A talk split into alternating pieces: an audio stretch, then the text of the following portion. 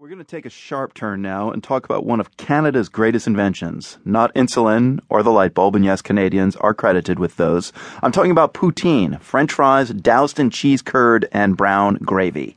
Poutine is Quebec's signature dish, great for those frigid winters, but now it's showing up fancified on menus from New York to LA. It's in Las Vegas, though, where you'll find a poutine craze at the moment.